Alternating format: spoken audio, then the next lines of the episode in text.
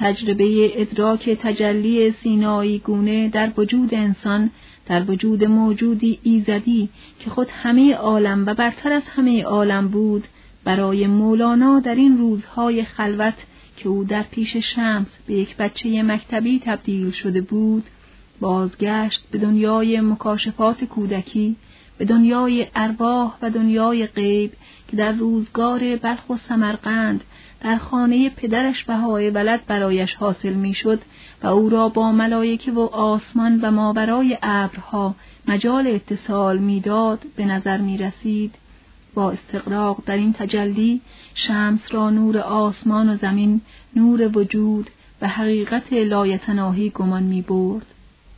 در تجربه این تجلی آنچه او به ادراک وجدانی دریافت چیزی مثل عشق بود چیزی که مثل عشق انسان را بی خود می کرد از خود می رو بود و در خود دیگر محو می نمود. در عین حال با وجود استقراق به درک وجدانی در می یافت که این احساس امری ورای عشق بود. حالی بود که در بیان نمی آمد و عشق با تمام شکوه روحانی آن جز نازلترین مرتبه آن را تعبیر نمی کرد. حال او در مقابل شمس برای عشق بود، عبادت بود، فنا بود، انحلال در وجود لایزالی بود. آنچه در طی این خلوت طولانی از آن کس که واعظ منبری و زاهد کشوری بود، عاشقی کفزنان و نوآموزی خاموش و بیزبان ساخت، مغلوبیت عقل در مقابل قلب و بیهوشی متواضعانه خاصگان در وجود اخص بود. لیکن زبان انسانی که ترجمان مدرکات عادی اوست و هرگز برای گونه گون پریشیدگی های بحرانی و پیچیده روح و قلب نمی‌تواند تمام محتوای واقعیات وجدانی را در ظرف لفظ و عبارت خالی کند برای این حال که در مرزهای بین جنون و تعله این سو و آن سو می‌شد جز عشق هیچ تعبیر دیگری نمی‌توانست پیدا کند چیزی که خود مولانا هم جز با آن نام برایش ممکن نبود آنچه را نسبت به شمس احساس می کرد تعبیر کند. اما مولانا که از این حال به عشق تعبیر می کرد می‌دانست که تمام شور و اشتیاق و میل و انجذاب وی در آنچه این لفظ قادر به تداعی آن بود گنجایی نداشت. عشق اما عشقی که با آنچه انسانهای عادی انسانهایی که همه عمرانها در خورخواب و خشم و شهوت میگذرد و در برای این جمله نیز اگر چیزی میجویند یا به چیزی میاندیشند جز به جلب نفعی دفع ذری و یا تأمین خاطری نظر ندارند از این لفظ در نظر می آورند هیچ نسبت نداشت. عشق یگانه بیمانند و ماورای تجربه عادی که خاص را به اخص می پیوست طالب کمال را به کامل طالب متصل می ساخت. این حال را مولانا عشق می خاند و مریدان و یارانش هم از آن به همین لفظ تعبیر می کردند. اما لفظ عشق حتی در متعالی ترین مفهوم انسانی خود جز سایهی بیرنگ و یا شبهی اسیری از واقعیت این حال را تصویر نمی کرد. ارتباط او با شمس حالی ورای توصیف بود. چیزی بود که طالب را در مطلوب محو می کرد. عاشق و معشوق را اتحاد معنوی می‌داد و هر دو را در کمالی برتر به ماورای هویت محدود خیش میکشانید. این عشق آنگونه که در وجود مولانا ظاهر شد شعله سوزنده بود که عقل و ادراک وی را در نور تابناک نوعی الهام تعمه حریق کرد او را از خودی خیش جدا کرد و در وجود مطلوب مستحلک و فانی نمود عشق مولانا یک تقیان عظیم مقاومت ناپذیر روح بود. بر ضد عقل بر ضد آداب و بر ضد تمام مسلحت جویی های عادی.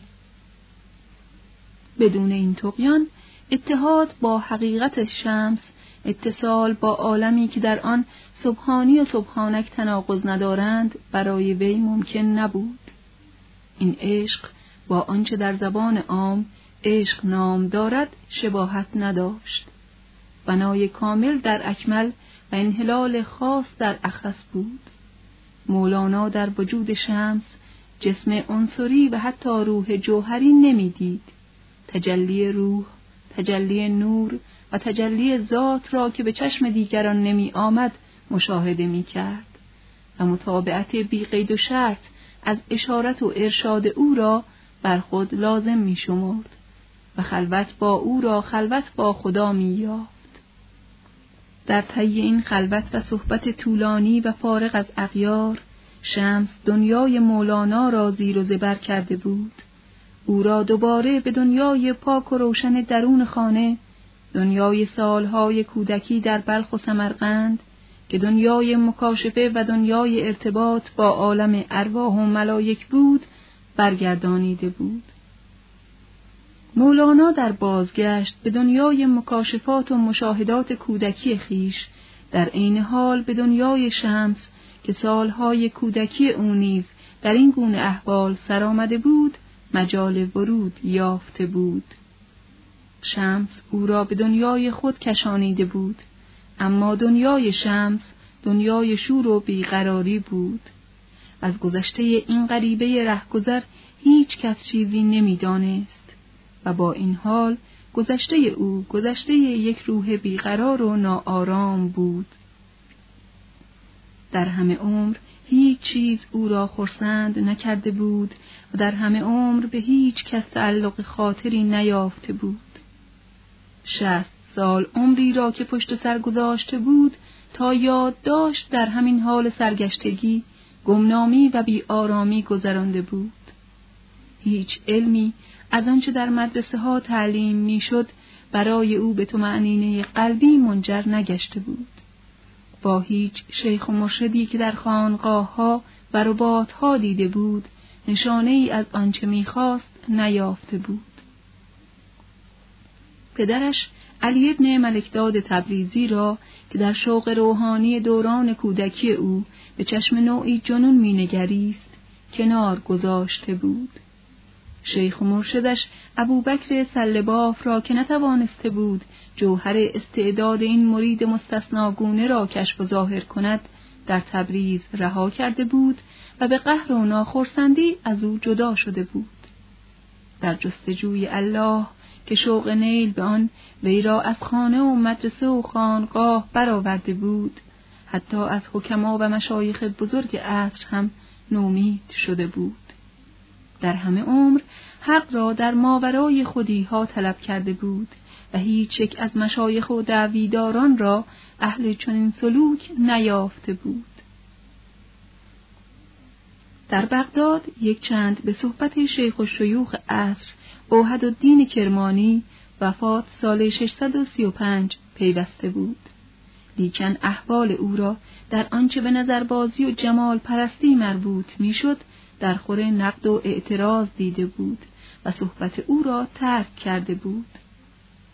در حلب یک چند به اقوال شیخ شهاب الدین سهروردی مقتول دل نهاده بود اما سرانجام آن اقوال را نیز مایه سکون خاطر نیافته بود و از اشتغال به آن مقالات بازگشته بود در دمشق با شیخ محی الدین ابن عربی که وی از او به عنوان شیخ محمد یاد می کرد برخورد کرده بود.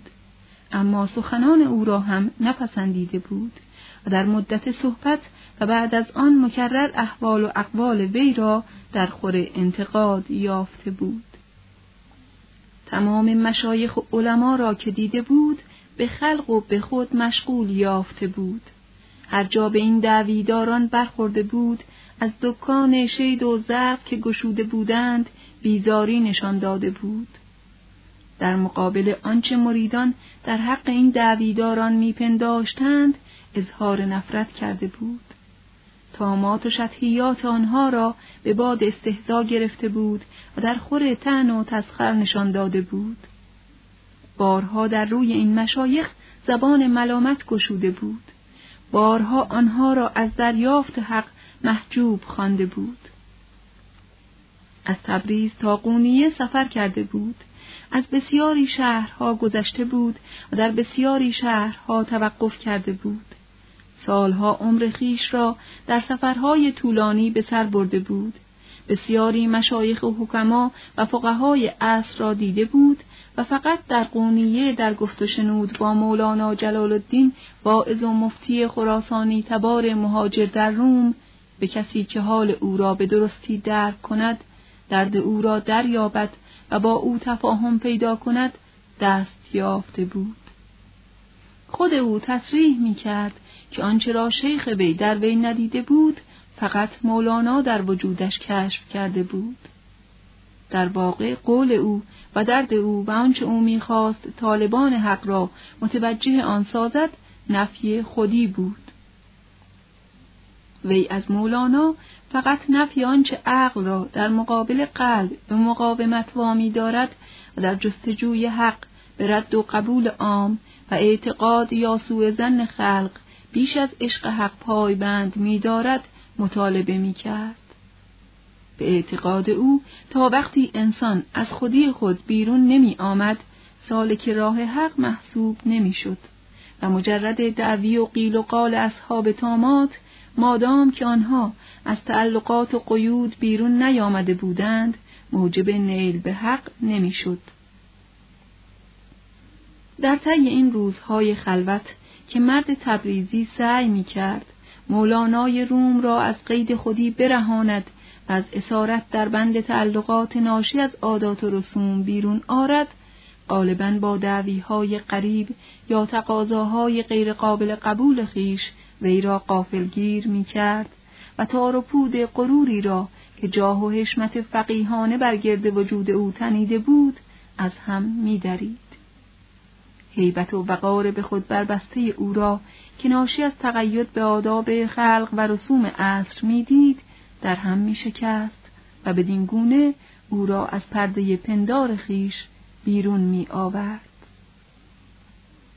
اگر در این ایام از وی زنی خوب روی می‌خواست اگر پسری شاهد طلب می‌کرد و اگر از او می‌خواست تا به محله جهودان رود و برای خاطر او سبوی شراب برگردن گیرد و به این خلوت بیمدعی بیارد مولانا در آن حال تسلیم و ارادت قبول این تقاضاها را دشوار نمییافت.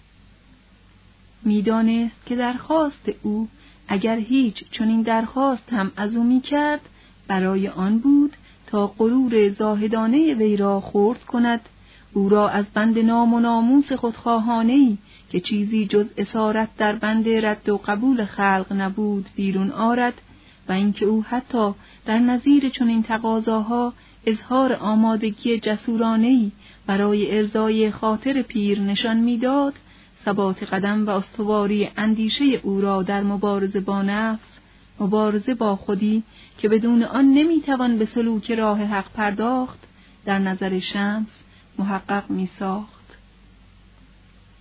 مولانا در این مدت خود را در مکتب شمس شاگردی نوآموز می‌دید و جز به اشارت او به هیچ کاری اقدام نمی کرد.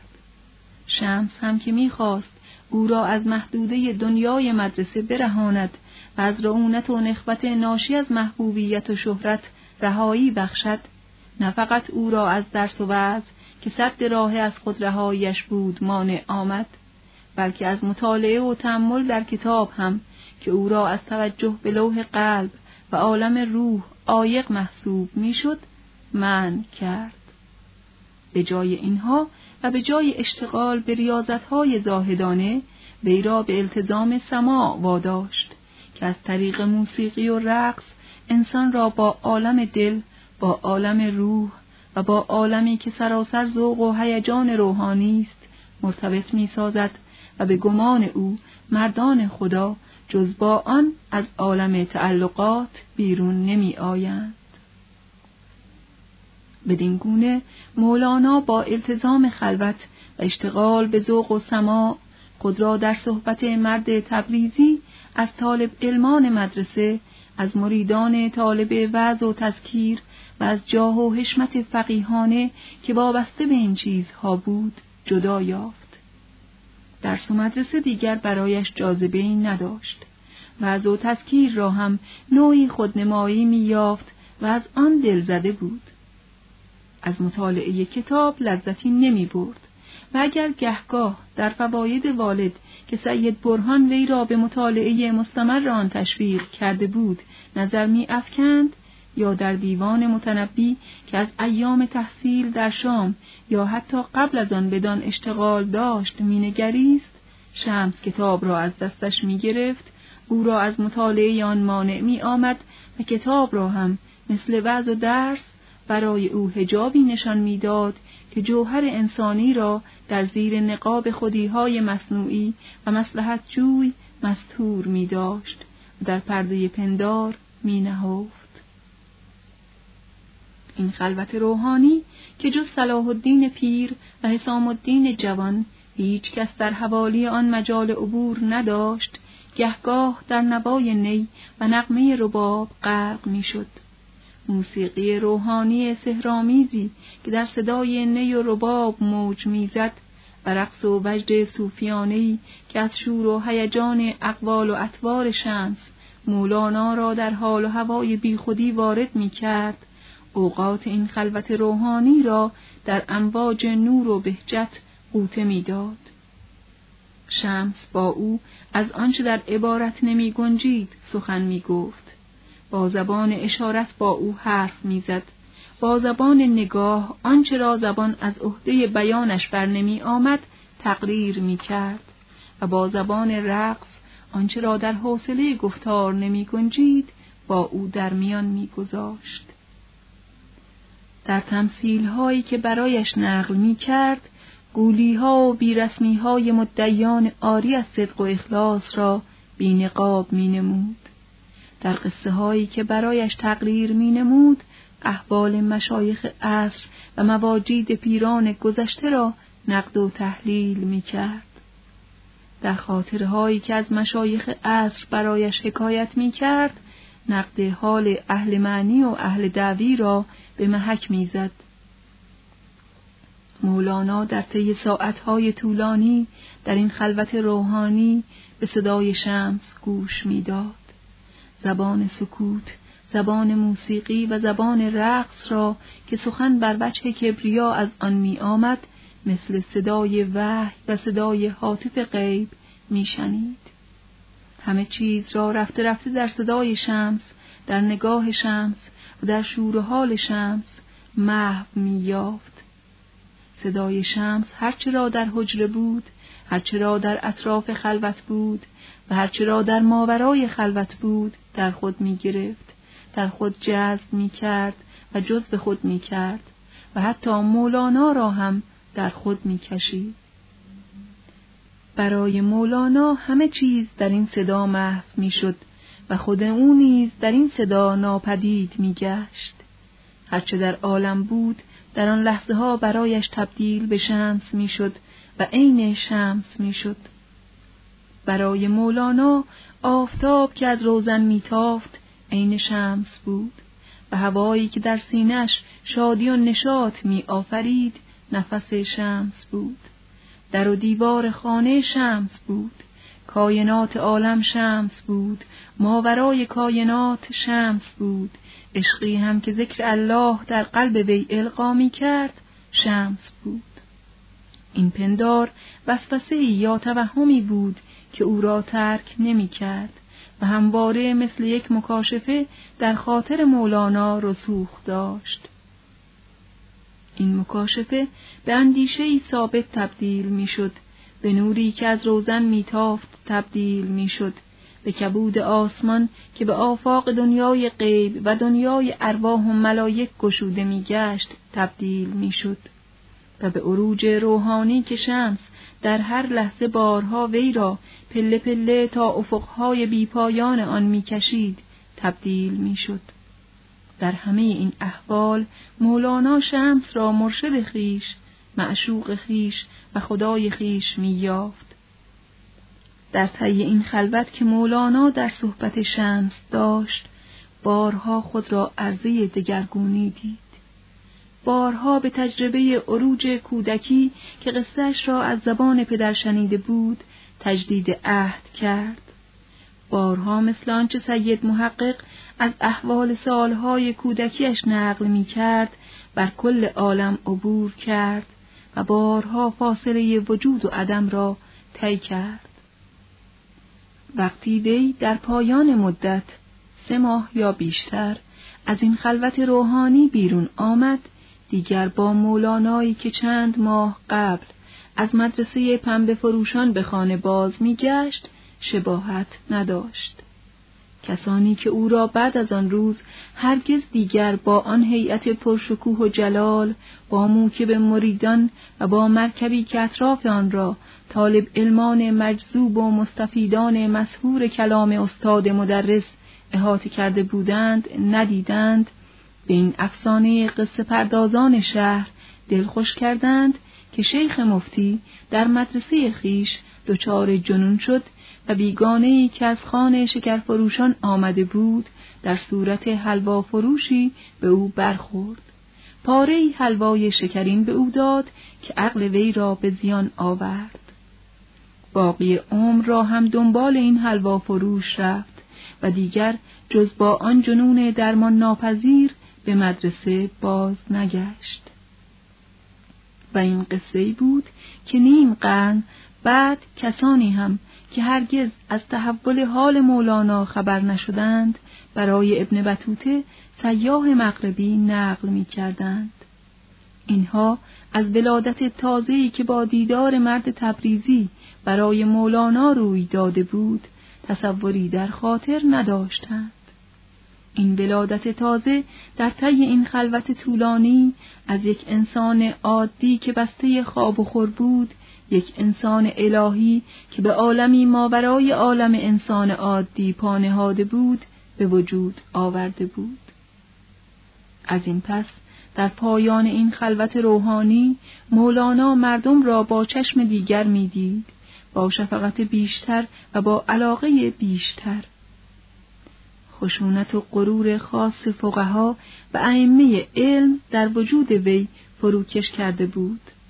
با هیچ کس خود را بیگانه نمی‌دید. هیچ کس را تحقیر نمی کرد از هیچ کس روی بر نمی گاشت هیچ کس را هم تکفیر نمی کرد در هر کس که پیرامون خیش می‌دید صورتی از عالم صغیر می‌دید.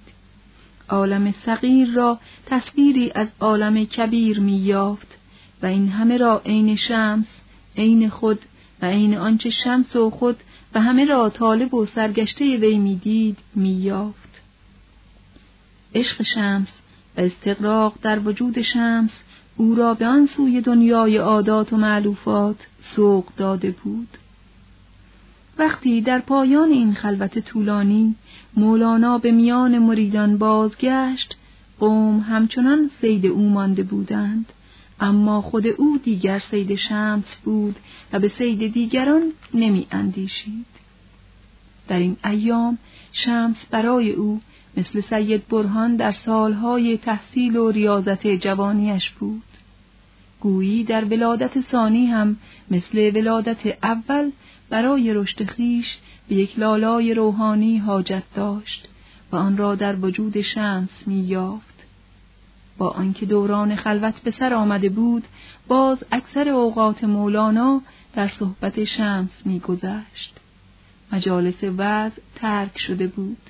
مجالس درس ضایع مانده بود و مریدان جز در مجالس سما که آن نیز مجالی به صحبت نمی‌داد نمی توانستند از صحبت شیخ محبوب خیش بهره‌ای بیابند. اما مجالس سما هم در تمام شهر به چشم یک بدعت ناپسند نگریسته می‌شد و برپا کردن آن در بین یاران هم با ناخرسندی تلقی گشت. از وقتی مجالس مولانا ترک شد مجالس شمس که مقالات او گزارش آنها محسوب است به راه افتاد. مولانا هم مثل یاران گزیده خود در این مجالس مستمعی خاموش میماند و با التزام این خاموشی میگذاشت تا مریدانش نیز مثل خود وی از لطایف اقوال مجلسی شمس استفاده کنند و در علاقه که خود او به شمس یافته بود با وی شرکت جویند. اما سخنان شمس که به قول خودش همه بر وجه کبریا می آمد و تند و گستاخ گونه و گزنده بود نزد مریدان مولانا که به تنوع طرز بیان و تعادل بین اندیشه و کلام در سخن مولانا عادت کرده بودند مقبول نمی آمد. از این رو شکایت آغاز کردند و از مجالس و مقالات وی اظهار ناخرسندی نمودند. بعضی در خروش آمدند که این شمس خود کیست تا چون مولانایی مرید او گردد. برخی شکایت سر کردند که ما را از مولانا شمس گشایشی نیست. اینکه مولانای روم و خراسان با آن همه کمال حال و قال که مریدان در وی می‌دیدند خیشتن را در مقابل این مرد تبریزی مثل بچه دو ساله پیش پدر ساخته بود برای آنها مایه سرفکندگی بود محازا شمس بر مریدان مولانا نیز مثل خود او تحکم می کرد و فرمانبرداری و فروتنی مولانا در حق او مریدان را هم به رغم میل خیش در حق او وادار به خضوع و تسلیم می کرد. ماجرای مدرسه قراتای در قونیه که فروتنی و اظهار نیاز مولانا را نسبت به شمس در تمام شهر بر سر زبانها انداخت ضرورت سکوت در مقابل غرور و کبریای ظاهری این درویش غریبه را بر تمام یاران مولانا معلوم داشت. آن روز جلال الدین قراتای امیر نامآور و پرآوازه قونیه به مناسبت اتمام بنای مدرسه‌ای که در تختگاه روم ساخته بود دعوتی عظیم کرده بود. غیر از علما و اعیان از سایر طبقات شهر و حتی از صوفیان و اخیان هم عده زیادی در آن دعوت حاضر بودند. در اسنای مجلس به رسم معمول عصر بین علمای حاضر مسئله ای مطرح شد و در آن باب قولهای گونگون نقل شد. مولانا در باب این مسئله که صدر مجلس کجاست اقوال اقران را نپسندید.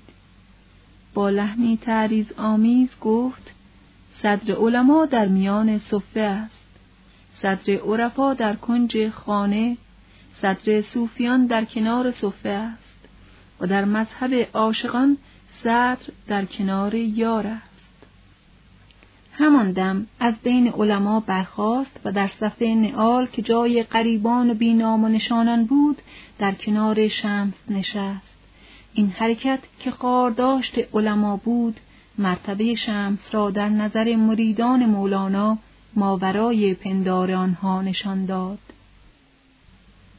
مولانا در دنبال خروج از خلوت به میان مریدان بازگشته بود. اما شیخ قوم از این پس مولانا نبود، شمس تبریز بود. مولانا خاموش شده بود و شمس که هرگز لطف گفتار او را نداشت، زبان او بود. شمس تند و گستاخ و بیپروا سخن می گفت و نوعی خشونت و بلند پروازی در سخن او بود که تحمل آن برای مریدان مولانا دشوار به نظر می رسید. خود او می گفت سخنم همه بر وجه کبریا می آید و خلایق را طاقت آن نیست. محازا تسلیم و سکوت مولانا در مقابل او مریدان را به تکریم او الزام می کرد.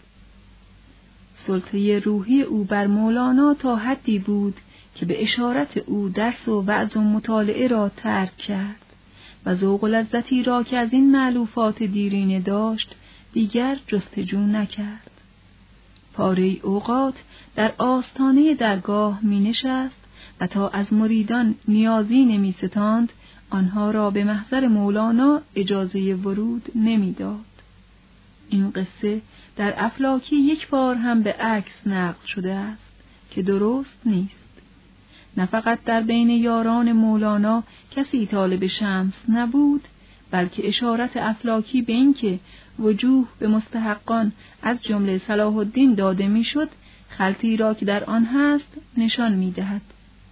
این مطالبه نیاز که وی آنچه را بدین گونه دریافت می کرد به ارزانیان و مستمندان می‌داد تا حدی نیز ناظر به آزمایش صدق و اخلاص مریدان بود.